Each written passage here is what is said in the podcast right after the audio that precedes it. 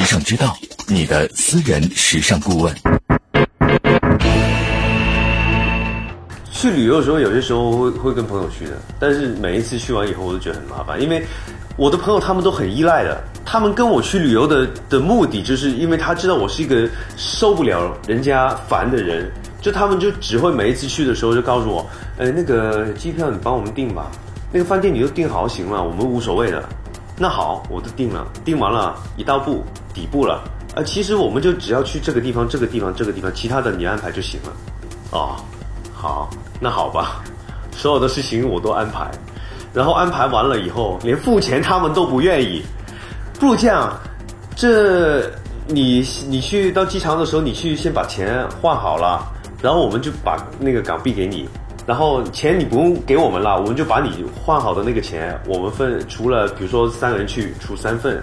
然后他把港币相对的港币都给我，然后这笔钱呢，就是我们花的那个，就是大家集中的那个花的钱，就有什么事情你都去办就行了。我们吃什么买什么，然后你都付着就得了。那其他的我们自己买东西，我们自己刷卡就行了。我还当财务呢。到后来旅程结束了，我还要哦今天做了什么？每天晚上回去啊。还要拿个纸写着今天我们吃饭吃了多少钱，然后每天呢就算一下总共我们还剩多少钱，要算一下还有几天我们的钱够不够花啊！我受不了。呃，现在不是很流行 WiFi 嘛，我就这个 WiFi 我都上网去先订好，然后在机场去取。唉，然后他们就觉得很爽啊，然后天天我一开 WiFi 啊，他们手机拿出来玩了，还玩什么玩？关掉，不许玩，揣兜里。唉，受不了。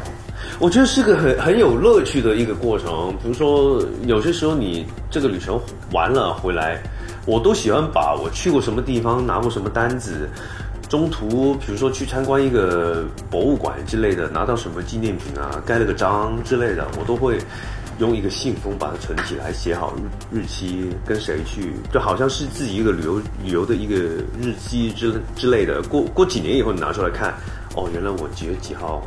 跟谁谁谁去过哪儿，然后我们就做过这种事情，嗯，挺好的。